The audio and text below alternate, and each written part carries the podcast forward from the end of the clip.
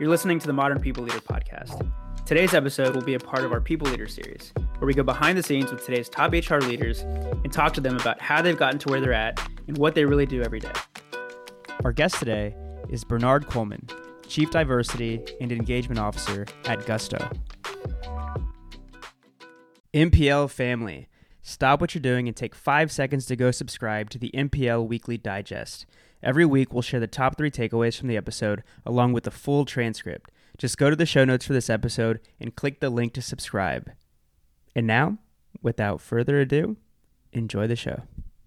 Bernard, happy Monday and uh, welcome to the Modern People Leader. How you doing? I am doing well. Glad to be here with you all uh, on this Monday. It's sunny, so that makes me happy. Not as not as sunny here in here in Austin, but uh, I'll, I'll take it over the freezing weather that we've had the the last couple of weeks. Yeah, Plus one of that. all right, so let's let's get into some good news stories. So we all share a personal or work related story from the past week or two to kick things off. And Stephen, I'm gonna actually pick on you. Cool. Good. I, am I'm, I'm I'm ready, so um, I can accept the the challenge today.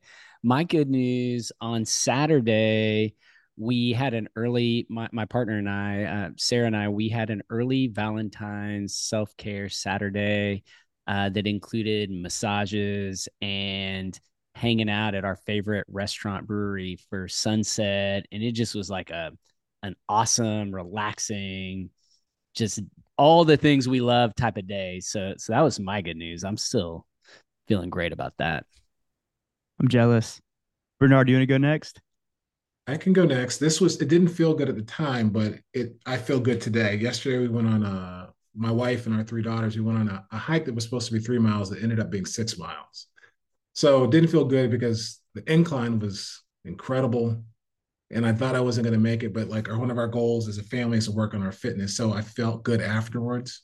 And uh, it was nice time bonding in adversity as we went up some incredible peaks yesterday. Uh, and then I the good part is I incorporated yoga afterwards and stretching because I'm getting older and I was thinking about Tom Brady, the football player, and how he had so much longevity through stretching. So I was like liability. Like, yeah, and I, I, I embraced that yesterday and did some stretching afterwards, and I woke up feeling great this morning.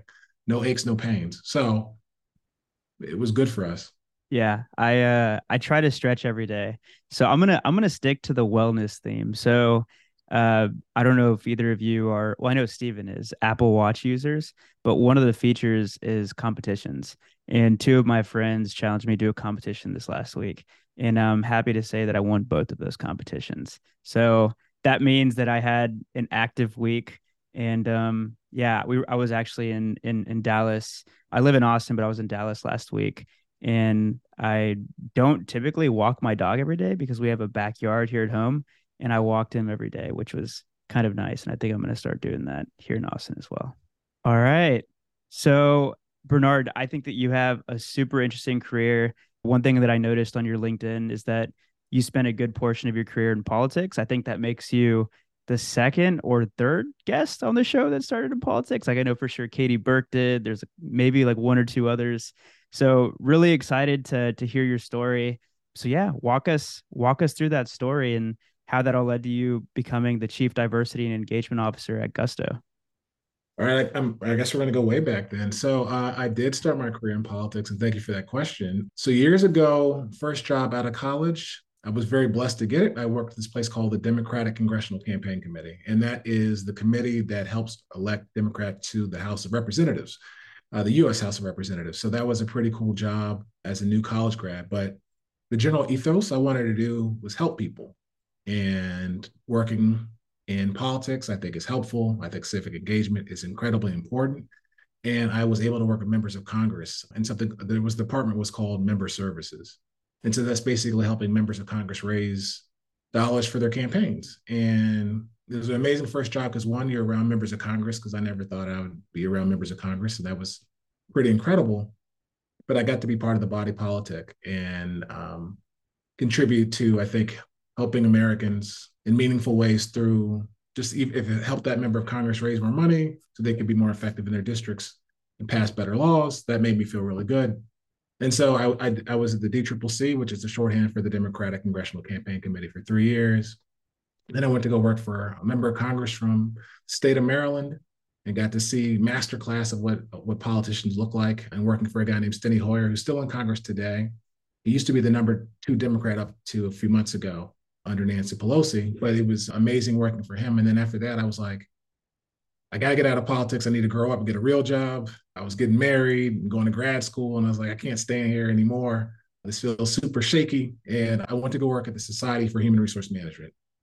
Uh, and that was really great because, like, I think that's how um, it made me fall in love with the HR profession and this the people space. Because I worked at SHRM doing member advocacy and state affairs work, which is basically working with SHRM members, and it was about 185,000 members worldwide at that point, helping them advocate on issues important to the HR profession. So I think we all know there's a lot of laws and rules that help govern what we do as HR professionals. And it was really helping the HR SHRM members speak to what those laws would mean from concept to actually being ratified in the law. And so that was an amazing experience. But then I was like, I really like HR profession. I think I want to do this. And then Obama ran for president. I'm like, I need to get back in politics. and uh, a friend of mine was working at the Democratic National Committee, which is the committee that helps elect Democrats to the White House. And she's like, "Hey, I need somebody in HR." And I was like, "I would have done anything. You know, I would have, I would have done any job to be part of that." Uh, so she, my friend Anne Marie brought me over, and that was like beginning of 2009, uh, a little bit after Obama was in, and I was there for six years. It was amazing work, you know, going through the HR transformation that was going on at the DNC, going through Obama's reelect, uh, and then to his second term, and then getting the call from Hillary Clinton to be on her presidential campaign, which was like, I wanted that. I was like, I want that presidential experience, like to actually be on the presidential. So I moved to New York, lived out of Jersey, but commuted into Brooklyn. And that was amazing and um, really smart and talented people I got to work with there. I think everybody know we lost, but it was an amazing effort. But the politics piece taught me a lot about how just to work in HR and in the in the diversity inclusion space because like it's really organizing, trying to find compromise, marshaling people to effectively impact change. And so I was able to use that at Uber, where like our ERGs, our employee resource groups, were really really powerful agents of change at the company. And then I think I've taken all those best practices and I get to apply to Gusto, which I'd say is like Gusto for me is perfect because I used to HR side of things, processing payroll, administering benefits, doing onboarding, orientation, offboard, all the things, right? And now I'm at a, a platform, people platform as we call it, that does all those things for small and medium-sized businesses. So it's like the I did all that, and now I get to play to all the strengths that I think I have because I intimately use all those products before. And then I get to actually help people and many other Gusties, that's what we call our employees, have the opportunity to help small businesses and medium-sized businesses succeed. And so it, for me, it's kind of gone full circle. It's still getting, getting to help people, but also when you think about the mission of our company, it's very meaningful, right? I think a lot of people are looking for meaning in their work. But when you see, and you know, I know small business owners, my father's a small business owner, it means a lot more to me personally. Um, so I think I didn't plan it this way, but it worked out. So Daniel, this is a politics podcast, right? So I can ask Bernard a lot about the his time and go for it because I yeah. have. No, I'm joking. I'm joking. I know we don't have time, but man, that is such a fascinating story and so many questions that that I would love to ask. I was gonna the one thing I was gonna ask you, you already answered, and that is like what what did you learn? You know, of all the things you learned working in politics, what has served you the best in in, in as a as an HR executive? Is there anything else that you would add? I think, well, I think the thing that I learned most about is coalition building, right? Like you, one, you have to be listening to what are people's needs and really have your ear to the ground because things shift uh, quite quickly, right? Also, working politics is cyclical, but like being prepared for change, I think, is listening, being prepared for change, and really adaptable. And I think if you do HR well, you can kind of be like, I remember I had one boss say, like, you're Switzerland, you're kind of the neutral party, but I think you're almost like a a broker. And if you do it really well, you can have not only a, a positive impact for the company, but for the employees, where, where you're building and enabling that trust. So I think it allowed me to like kind of navigate both worlds. What I'm doing because if I do, I think right by the company, I do really well by the employees, and I think you can kind of hit that sweet spot. Um, so I think it just taught me how to navigate better. That makes a lot of sense. Yeah. So I think the way that you described what Gusto does is, you know, you're a people platform that helps small and medium sized businesses. So if if you had to describe to a family member at Thanksgiving dinner what Gusto does, like how it is that you're helping these small and medium sized businesses, how would you describe that? Yeah, I'd say it's more like um, we help employers take care of their team. So it's payroll, insurance, benefits everything HR, right? So like you're helping those employers take care of those things, and they thus can take care of their employees. So whether it's remote, being hybrid, helping them be compliant, helping them build great places to work, I think those are all the things we get the honor to do. Because at the core, I think everyone runs payroll, but it's way deeper than that when you're running a small business. And depending on your size, it gets more and more complicated. So I usually start with like take care of these employers, and then I kind of expand out depending on the audience. But when I talk to my family about it, that's kind of like my um my go-to. Yeah, the quick pitch. And and why should why should me and Steven be jealous that that you get to work at Gusto? I kind of touched on it before, but it's really the, the mission and the impact and the value you get to add. Like there's some jobs you know you do, and I mean you just you do the job because I think we all if we need if we have to i need to work i got a family you know. It, it could be a very like transactional empty experience but i think when there's somebody on the other side and you're you're actually making their lives easier and you hope their products are simplifying things because i know when i used to be on the hr side of things and i'd run payroll and i'd have to work with the brokers to figure out how we're going to design our benefits. I mean it could be a slog and if you know i remember when i was first getting into it it was really a lot to learn. It was always changing and if I think about if I were a small business owner and I let's say I ship widgets, I just want to focus on shipping widgets. I don't want to necessarily spend all my time trying to be a payroll expert or HR expert. I think the Gusto platform in and of itself helps people just make it simply simplified. So that way, like, okay, I can press some buttons, boom, boom, boom. I process my payroll. My folks have benefits and then their lives are easier and they get to focus on what I think, which probably why they started the business in the first place. So that to me means a lot. And again, again, having family members really kind of brings it close to home when you know like that's the difference you're making by helping people get things done more simply. It's just I think it's a beautiful virtuous circle. Love it. Love it. As a as a entrepreneur and small business owner that also wears the HR hat, like I having someone that does what you do is absolutely clutch. The part you mentioned for me is that it's always changing, right? And I don't have time to keep up with the changes in the tax laws and payroll laws, changes, all the things. It's just it's overwhelming. And so having someone that you can just say, "Hey, look, you are my trusted partner guide me through this is is ab- that's a huge value. So love what you guys do. We've had several guests with employee experience in their title but i think you're the first with engagement in your title and i love that because i you know the based on what what we do the company i run like we're we're all about engagement employee engagement and driving that. And i think it's a lot clearer now clear probably more than ever how closely tied DEI and employee engagement, how close those two constructs are tied together. I don't think that was the case even before COVID. I think there was still a lot of lot of practitioners, definitely a lot of executives were like, what is the connection here? And so I'm curious, how did you guys decide that these two aspects should be integrated into the same function at, at Gusto? Yeah, it's funny you say that. Like, I'll, I'll kind of go back a stitch. I remember when I first got in HR, it was, I didn't find HR to be that difficult. It was like, I put out the holiday calendar. It was very formulaic, right? And I remember when I worked at SHRM, they had this thing called the CEO exchange where they're trying to show that HR belongs in the C suite. And I thought that was fascinating because I worked at SHRM from 2006 to 2009. And to see the transformation of HR and I, I, would say this is when preparation meets opportunity, right? Mm-hmm. In the last three or four years, like I think when the pandemic began, I think people began to realize that they're all interrelated. There's a through line. What brings you to the company, how you're hired, how you're onboarded, right? To how you progress and develop to when someone graduates, right? So, and it's taken on, I think, a, a greater amount of importance. So when you think about the employee experience, how you engage with employees is critically important. I think the pandemic personified that and what really amplified it because I think you're looking at engagement scores. Many companies are working in a new way. And I'd like to think that Gusto was early because I was hired before the pandemic, right? So I remember having conversation with my boss in like middle of 2019.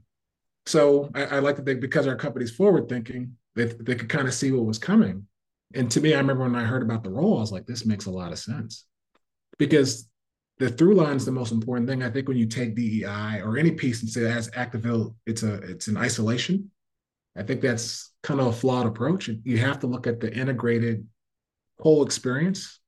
And I think when you do that, you're more effective. And I think companies that do that well have higher engagement because they're thinking about the totality of the journey versus like, oh, we only focus on hiring. After that, you're good luck, buddy. You know, uh, I think you have to really think about the whole thing what what did they used to say back in the day? Hiring and firing. That that that's what it, it boggles my mind that that even in like the 2006 2000 like that time frame like that that was still a view that was pretty consistent in companies out there. And and boy things have changed and I think for the better. And having that that integrated kind of throughput that you're talking about is is is really really important. And so let's talk shop. So you know what re- responsibilities are under your team? Can you can you share with us like how you, you structured your team?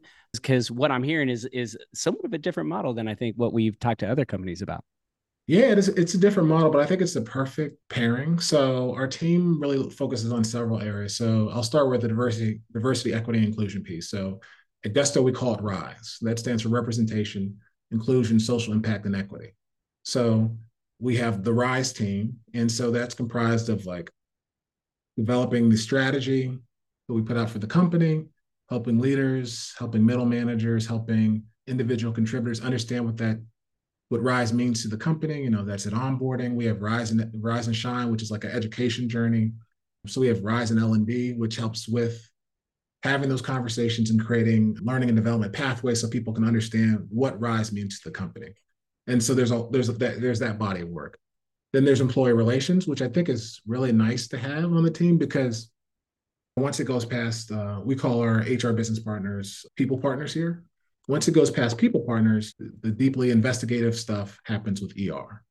But that gives you signal, right? So I think if you if you if you have rise components, and then you have what's happening on ER, then we also have governance and compliance. So like that's the anti-harassment training, that's doing our EEO1 reports, there's all this different pockets of information across each parts of what we get to do that are really helpful because I think that's like a reinforcing function. We we just recently did our people guide, right, or our employee handbook that helps enforce the rules or like how we conduct ourselves as, as, as a company.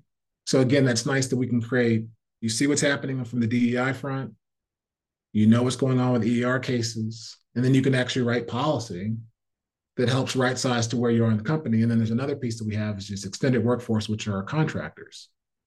How does that integrate into everything and part of your total workforce strategy? Because a lot of times companies will have their full-time employees, and then the contractors are kind of, you know, a shadow floating out there. Yeah, floating yeah. out there with no strategy, no, there's nothing, there's no attachment to it. So it, I think having all four of those as a team, we get to have I think more of an outsized impact. And I think this to me it logically goes together. And this is the first time I've ever been a place where we had this configuration, but I think it works quite well. And, and we have a great team that can help, I think, deliver in a way that hasn't been delivered for other companies, perhaps. And so, and so, how big is your team? That that I that's a lot. That's more functions than I thought that would be an, in your remit.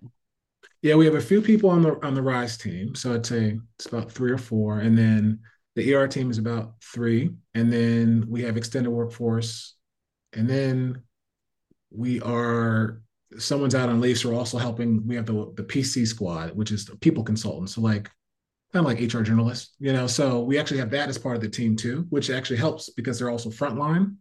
So then also like you know, that that would be an enhancement if that's permanently with our team. But if you think about like inbound, the media inbound, you have you can kind of see that, and again, you can kind of you can curate a better experience based upon all the information you have, and I think the the folks who can help create that holistic experience. So the the team will vary in terms of size, but there's about four people on the the PC squad. So I think it's always interesting how those configurations are and how big your team size is. But I think it's we're I think we have effective scale to come really deliver for Gusto. Yeah, what I love about what I'm hearing is it sounds like you guys are are like really committed to this like the fact that the thoughtfulness that have been that you guys have put into the design of the team and why certain components that in other hr organizations wouldn't sit within a DEI and engagement team, I, it, it makes sense because you've put thought into it. And so, how does this relate to then the engagement side? So now I, I understand how the team's structured. So, are you guys are when you look at the quantitative piece? Are you tracking when, when we talk about engagement? Are you tracking? Are you working with your people analytics team? Like what what's going on there from a from a quantitative standpoint? That's a great question. We have it. We do have a people insights team, and so we work hand in hand with them. So we have, um, we do our, we call our, our, our pulse surveys. We call it G Pulse, and those pulse surveys are done three times a year, where we basically look at certain, you know, dimensions. Like so, we have like a rise dimension, which again is the our DEI. We have questions related to rise, and you have questions related to a, number of dimensions, right? But like we can look at those quarter over quarter and see how how people are feeling. And you can basically get a temperature for how people are and where they're trending year in and year out. And I think what's really powerful there is like, you know, you can't ever point a direct line like because what I did that's impacts this group, but you can see, you can get a, a better picture, a clearer picture, because we know when engagement's up, people tend to stay, they tend to have higher impact, they tend to be more committed, right? When they have sense of belonging, it decreases attrition. So I think there's a lot of very meaningful uh, data that we can then glean to understand what we need to be doing, where we need to triage, where we need to keep doing more of that.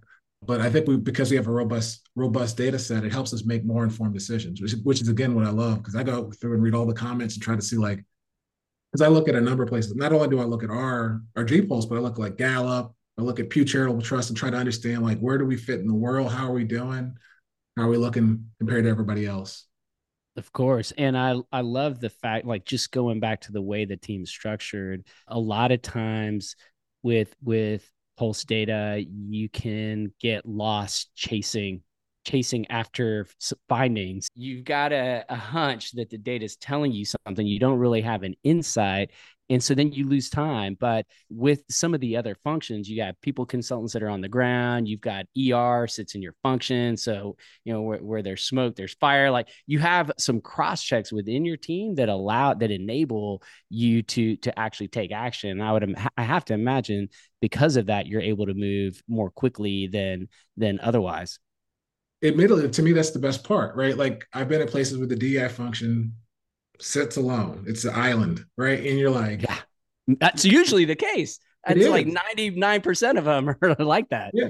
In my prior company at Uber, it sat by itself. I mean, like it was a part of the larger people team, but it sat by itself and it made it, you were doing a lot more clue work and detective work trying to figure out what was going on, what you thought you were saying. But by having these together, like I, I feel like we are a more informed team, which I think we then answer the whatever the call is much, much better because those give me a whole bunch of different insights. And then I think, again, with more information, you make more informed decisions and actions based upon that information. So I love this is the best configuration I've ever seen. I hope that others think about it, but it it makes sense. Well, and and thank you for opening up the the curtains for us so we could see what's going on behind the scenes. Because Daniel and I have talked to so many, you know, almost a hundred conversations like this at this point and there was a trend it not so much recently but there was definitely a, a six month period where we kept hearing if if i could have more information on how to approach DEI in a better way, or like what metrics should we be tracking, or like how do we integrate all this stuff? Like people were just really wanting more. And here we are having, you know, you're sharing with us like there is a way for you to do more.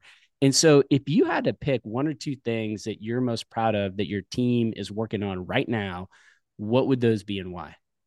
Yeah, I think the thing that I'd say proud of and interesting, right? Um, like I think with employee resource groups, we, we call ours are affinity groups, but truly tracking membership.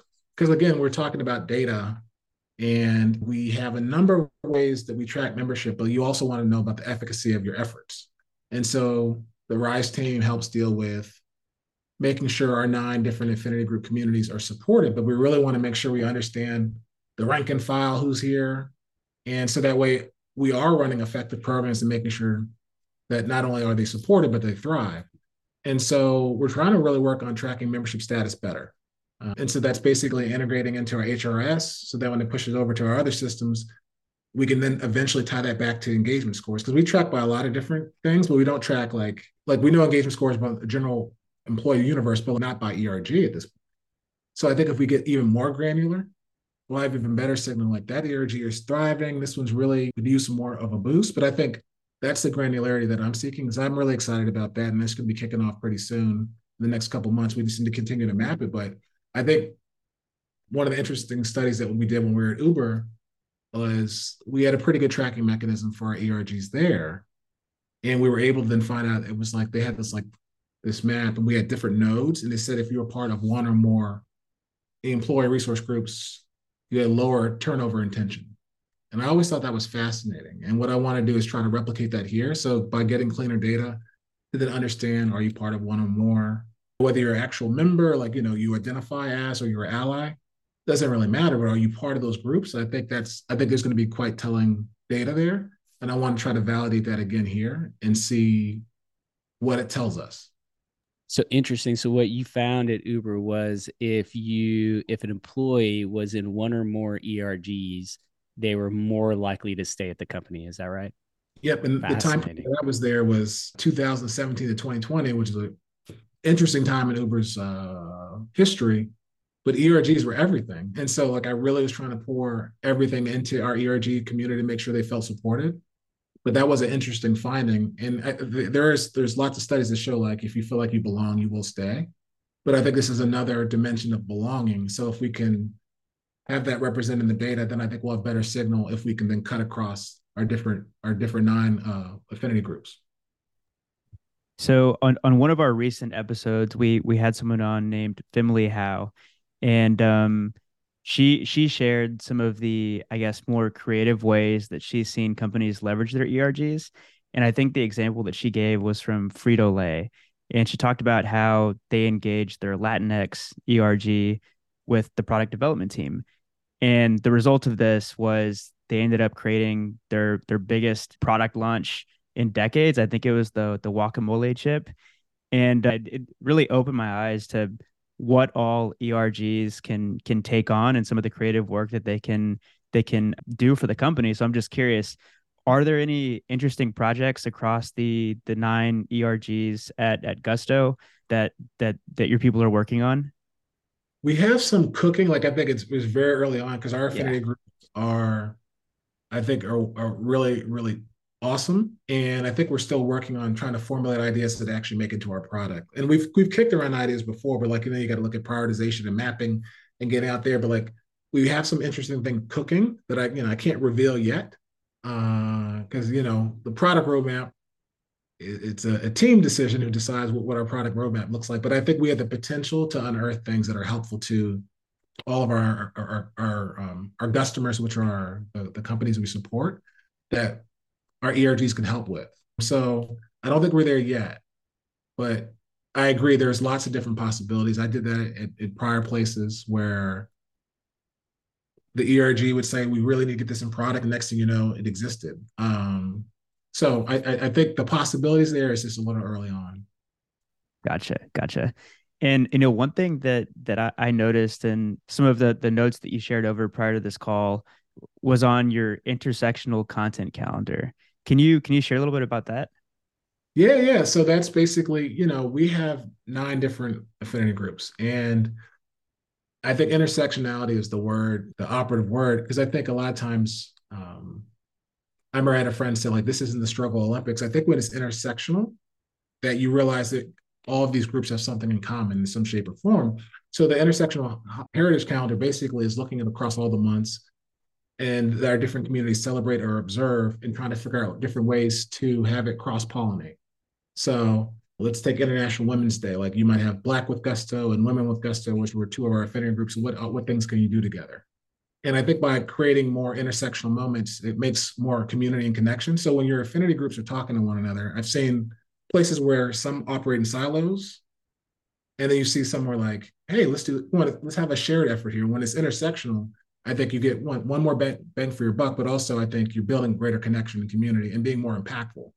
And you're kind of all rowing in the same direction. So by doing that, basically we create a content calendar and we say, here's the whole year. These are the associated months, and it allows our ERGs to effectively plan for the entire year. Because later on in the, in the month of August, we're going to have our uh, affinity group. This will be our third affinity group leadership summit. So that's why, like, we start now, different months, different actions that we do, but then we kind of keep going together and looking at each other's plans and making sure we're doing these things together as opposed to in isolation, which I think is a more effective way of working. And then again, like you're sharing in the celebration and and recognizing that I might I have multitudes, right? Like our group has this, but we also this, this, and this, and we could share on the on the efforts together with that affinity group or this affinity group. So it's been really effective.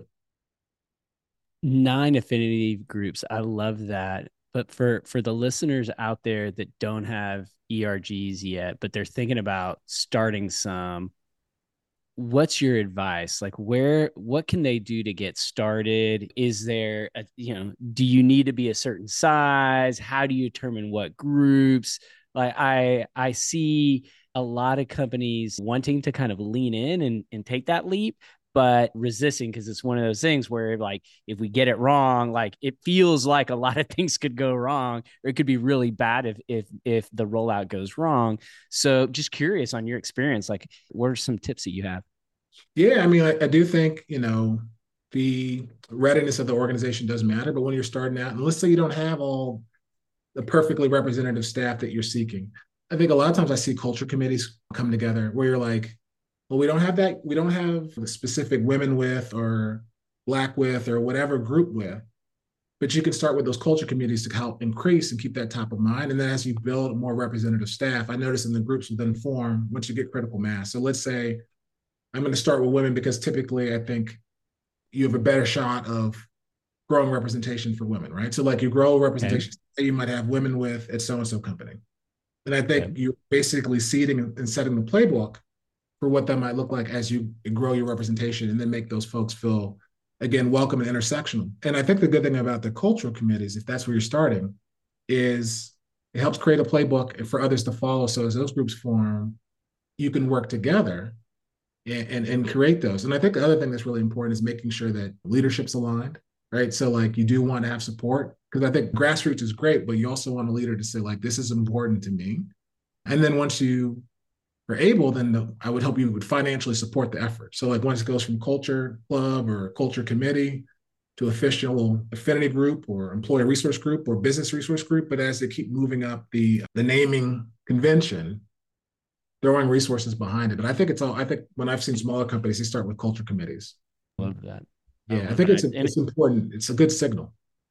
And, and it's an easy way to have people self-select right and nominate themselves and typically you'll you'll also find out like who who really is looking to get involved and and start making contributions at at a at a different level than just their day jobs those could be your champions for for the ERG, you know, whatever affinity groups that you you end up setting up from there. So love that. Well, time is ticking, so I'm going to switch gears here a little bit, and I want to talk about un- uncertainty and making sure people feel the proverbial love, which I think Daniel took from from one of your blogs. In my experience, during uncertain times, people are looking for stability. They're looking for perspective. They're looking for guidance uh, I, am just curious, is this something that's that's on your mind? And if so, is there anything that y'all are doing at Gusto to provide people with more support and coaching? Because I think it's safe to say that we're we've all been impacted by the uncertainty of the markets, the uncertainty of wellness. And so just curious what, what you guys are doing on that point. Yeah, I mean, one thing that I could speak to the immediate people team, we have like a mentorship program where I think you're mentoring some of the with the high potential folks and making sure that they feel supported and they have someone to talk to. So I see that investment within your team. in creating space. And then it's something I've just been taking on. This like I enjoy mentoring so much that I I'm trying to. I got assigned one person, and I'm like I want to talk to other folks because I remember I could speak personally than what I think would why we do at Gusto, but like I remember early on in my career, I would get such terrible advice from people I, to the point where like, are you trying to hurt me with this? Or maybe just don't know. And I think mentorship's so important, right? And I think perspective sharing and providing that makes me feel supported. Again, it helps create connection. And I think it helps people in their careers in general. So, like, we're doing that on the, the immediate people team, but as a people function, we're looking at different ways that we can engage and, and make sure folks are supported. Because I think at the end of the day, employee engagement comes down to like again understanding that through line and making sure people are fully supported through like learning and development opportunities through affinity groups. But I think by creating lots of support structures, that helps increase engagement at least and make people feel feel that proverbial love.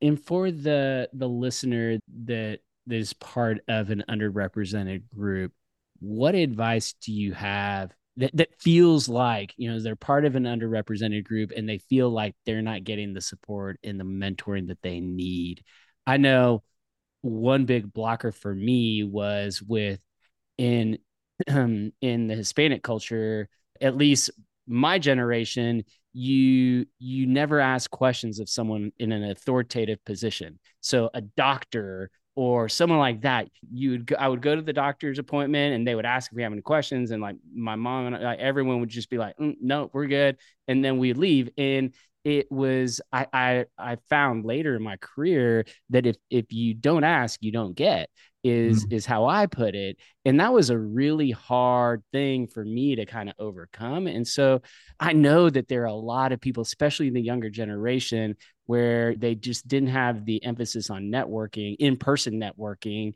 that that we might have had. Like, what's your advice for the people out there? Yeah, I noticed like I say shoot your shot. Like a lot of kids, uh, like who are coming up, like, and I, I don't mean to not the younger generation, but like just be willing to ask. I find uh, I'm reading I'm reading two books right now. One by Adam Grant, Give and Take. You know, mm-hmm. Uh, and he talks basically about there's givers, there's takers, and there's the, the one in the middle are matchers, like you're doing like basically quid pro quo, right? And he talks about how giving in the long run is more effective than being a taker because everyone sees what you are and they know they're just taking. And then I'm reading this other book about coaching, and it's about asking questions. And I think it's just good to ask questions. I think if you get a person who's more seasoned and further up the chain, they're more apt to share. Like you ask a question, like, how did you get here in your career? And I think it opens a door for conversation. Mm-hmm. Um, I've actually had people just randomly on LinkedIn reach out to me like, "Hey, I'm looking for a mentor. Would you give me your time?" And and I I do it. Um, wow. You know, I do all the time, but like, I want to not feel like how I felt as a younger person, and I got again objectively bad advice, and I'm like, I don't want you to experience what I experienced. So this is personal, like a personal mission for me to try to help when I can, right? Um, mentor people who just need some advice. And it doesn't have to be an every week thing, but I just think sometimes you need to come to people. Because I, I, even when I got to Uber, coming out of politics into tech, even though all my skills are transferable, totally different ball game. And I I didn't know any again, like talking to black culture, I didn't know any black executives. I'm like, hey, what should I do? And I just remember just struggling. I had one friend who was like, he's he's like he's the only one who's like like killing it. He's uh, since like mid twenties. He was an executive. He's just a very special, like it, it just flying, flying so far ahead. And I, I need your help. And he's like, read the first first 90 days by Michael Watkins, and he gave me all this advice that was really helpful. So to answer your question, I said, I think it's just worthwhile to reach out to your network. It doesn't hurt to ask. I think that's the first part. I think this is specific to people of color. We're told not to ask. It's work hard. Yes. You know, it'll pay off in the end but you you got to ask, and it's, it doesn't hurt other than you know shoot out that note, shoot a Twitter, you know, a link on uh, LinkedIn. Maybe they respond, and maybe they're like, yeah, you know what, you and I went to the same school, or you and I are like this, and like, yeah, I'll help you out, and and that's the first step. Um, and I told I tell many people who are coming up like just ask, you know, like you, you never know. Yeah, it, it it makes a world of difference. This reminds me of a conversation. So, I had a very short lived uh, podcast. It was one where I would interview founders of companies. And I was talking to this guy, And his approach for finding mentors over the years is he finds somebody that's where he wants to be in five years and he'll he'll cold reach out to them on LinkedIn. For him, he's he's looking for for other founders that have businesses that are where he wants to be in a few years. And he'll ask that person to mentor him and he'll I think he offers like you know $250 a session. Like I'll pay you. Like I'm so serious about this that I'm even willing to pay you $250 I'm not saying everybody should Damn. do this but uh I don't know. I it made me really in in the one thing that I noticed across like the the three or four episodes that I did for that podcast every person that I talked to had at least two or three mentors over the years and that's how they were able to get to where they're at today. So plus one on on having and finding good mentors um yeah i think it's so important. Yeah and if i could add one more part I, I always tell people get two mentors if you can one that looks like you and one that doesn't because like mm, there's different yeah there's different pathways but when you have both you're like now you you see the maybe the perhaps the, perhaps the full landscape. You're like i didn't know i could do that. I didn't know that was possible. And that has been helpful. And i always tell people like get your get yourself two if you can. Yeah. Yeah. I love that. All right. So i read a couple of the articles that that you've written recently. So you write for for Inc right? Yep okay yeah. So you you had one recent article about the three common missteps that managers make and you mentioned underestimation as one of those mistakes or missteps. And personally i i don't manage anybody but i know that as we grow the modern people leader we're going to have to hire people to take over things like editing social media email. But because i'm so close to the work when i think about the prospect of passing off some of this work to somebody else it's scary like the first thing that i think in my head is like and i know this isn't true I think they're not going to be able to do it as well as I do it because I have like a very, you know, uh, specific way of wanting to edit the episodes of just like little things. And so, you know, for all the managers out there that that have a tendency to maybe underestimate their people or maybe just not even trust them, what advice would you give them to to sort of get over that? Yeah, I mean that's tough. Like I remember earlier versions of me would say like the one thing I can count on is me. And I would go with that core belief like that no one can do it better than I can. And uh, even if that is true, right? But other people can do it, right? And there's different ways to do it. So I remember something my dad always says to me is like, they're not you and you're not them. And so I can't hold them to my standard, but there is a standard. Right. So I think if you look at it from like, what is the standard that I need to get this done, recognizing they may not be able to do it like me, but they might be able to bring different energy or different ideas to it that would enhance it. Because otherwise you're just hiring a carbon copy and that's not necessarily what you want like you want to grow this right? So maybe you need something complementary or new or different. So once i changed my mindset that helped me accept that i just have to trust right? Like you still have to do like a rigorous hiring process and make sure they can they have the skills but like once you can trust like all right you got it and, and you just go do it. Because i think if you undermine them then you kind of make this self perpetuating like oh, you can't do it. I don't believe in you. And then you begin to kind of underinvest in it, and then they they can't do it. But if you tell them they can, I hired you because you can, because I believe in you.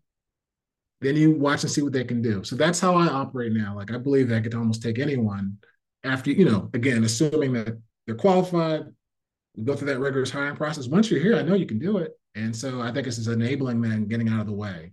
So that's what I choose to believe. It doesn't always work, but nine times out of 10, I felt like in my career it has. And they exceed your expectation. Yeah, yeah, agreed. And something else that you said in that article that that that really resonated with me is you said my job is to provide you with the outer boundaries and then you can paint liberally within those bounds. And I know this isn't the exact same um, the example that I'm about to give, but that's sort of how Stephen and I think about these these conversations that we have with our guests we like to create some direction around where we're trying to get to in our conversations. But once we have those guardrails or some sort of direction in place, we want to freestyle and paint liberally within those bounds. Like that's where it gets really fun. So, you know, why do you why do you think that so many managers make this misstep of of not providing direction? Do you think it's because they don't really have a clear direction themselves or do you think it's more of a case of of them just failing to communicate that vision? I think it's a little bit of both. I mean, I think I'd like to believe people always know what they want to do for the most part. Like I know I, I have three daughters and they'll say, Dad, what should I do? I was like, what would you do if I weren't here? I said, you mm-hmm. figure you you know what you want to do. Why don't you do it? So I think sometimes managers don't clearly articulate it. it. To me, I know if I say these are the outer limits, don't go beyond that.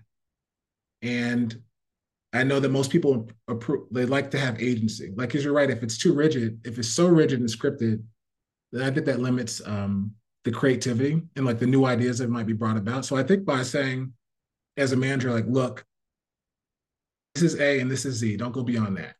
But you could do whatever you want within that. As long as you don't go beyond those things, let's see, let's see what you can do. I think you'll get more out of your team and you've communicated, right? Just don't go beyond that. I think that gives them the, the agency to know the, the freedom to do it. I, I, find it hard to believe that most managers don't know what they want to do, but perhaps sometimes maybe like they're afraid or they're looking for the employee to decide, right? Which is, I think, not not leading. But you should have an idea what you want to do and the general direction you want to go in. But it doesn't have to be like fixed. We can only do A, B, or C. But there might be lots of different ways to do it. And I like that. I like to give myself that optionality. So that way, if my team says they want to go that way or this way, I don't have any strongly held beliefs other than like, don't touch these third rails. You're gonna mess us up. If you stay within this, I feel like we can do whatever. Um, freedom, and I think also like why I really like doing that is people give me better ideas. Because if I if I cut off the routes to creativity, then the whole team loses because you're holding back. Oh man, there's so much so much good in there that I want to dissect and I want to jump into and we haven't even made it to the questions I had about your your article three lessons from Beyonce to grow your business cuz that's really what I wanted to hit on. But uh, we covered so many good things, but it's that time. We got to start turning the corner uh, to wrap the, the the conversation up. The next tradition we have on the Modern People Leader is what we call rapid fire questions. Same set of few questions that we ask every guest. First question for you is: How do you define a modern people leader? What are the traits and characteristics? Yeah, I think I think you have to be really adaptable, right? Um, I think I do think empathy is more important than it's ever been you really got to be able to read the room so you can understand like what the organization needs, what people need, what does the business need, like in, from the policies to the processes to the programs. And I think when you're reading the room better, like you are the modern modern people leader because you're you're really agile, right? And then I think some of those traits that I think are really important would be like, are you authentic? I think people need to believe you, right? I think objectivity is important. Like if I don't think you're fair, that's a problem. I think you need to be mm. consistent. I always tell my team, like, I care more about, I don't care about, you know, like the, the, the tortoise and the hare. Just be consistent. I don't care about speed. Like our work is longitudinal, right? Like it's it's be consistent. And then I think being vulnerable, I like to do real talk with my team and tell people I'm really feeling. I think people appreciate that more. And then I think the other part is communicating, like telling people what's going on, what's happening next. And I think people feel more bought in. So I think that's the the modern leader when they can do those things well. Yeah, what what I love, I bet you're a great manager, Bernard, because just the the authenticity, the ease in in your answer is just very notable. So love all that. Next question: If you could go back in time and talk to a 22 year old you, what career advice would you give yourself and why? I would tell myself to dream bigger. I think uh, I, in my phone, I'd do like notes and say like what I want to accomplish in the next five or ten years, and I've accomplished those things. And I don't say that to brag, but I was like, I wasn't dreaming big enough. And I think a lot of times if people limit themselves, they might get to certain plateaus, but there's more mountain to climb and they might just pause there or stay there when like you, they, you can add so much more to the world, you can do so much more. So I would say dream bigger because otherwise you are what you say you are. So if you say I can only do this, then you you will just do that. So I think by dreaming bigger, at least you're shooting for the moon, the stars, as opposed to say like I can only hit the the upper atmosphere. So I always say dream bigger. Dream bigger. Love it. Last question. Is there anyone from your team that you want to give a shout out to for their great work? Oh, that's going to be. I, I, I'm going to give you a minute because this is a new one. We just switched up this question, so uh, we know it's a, it's putting you on the spot. But but yeah, what uh, what shout outs you have? I think I mean I could probably go down the line of all the of the whole team and say what they've been doing. Um, but So I don't have any favorites. My three daughters, I have no favorites. Um, no, I mean, like I, I can't say just one. Um, I could, but I think that would just create a uh, that would just be feel awful for the others who might not feel like why didn't I get that? So I'm gonna I'm gonna pass on that one.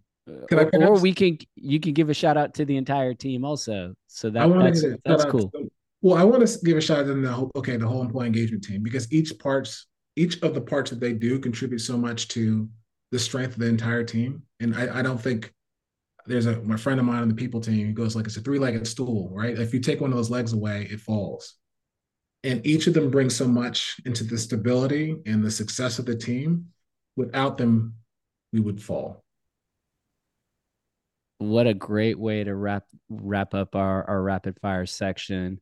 And so we have a one last question for you. We've been so fortunate to have such amazing guests like yourselves, primar- yourself primarily through organic recommendations. And so if there's one person that you think is just cutting edge in in the people space, you know, that we have to have on this show, who do you think that should be?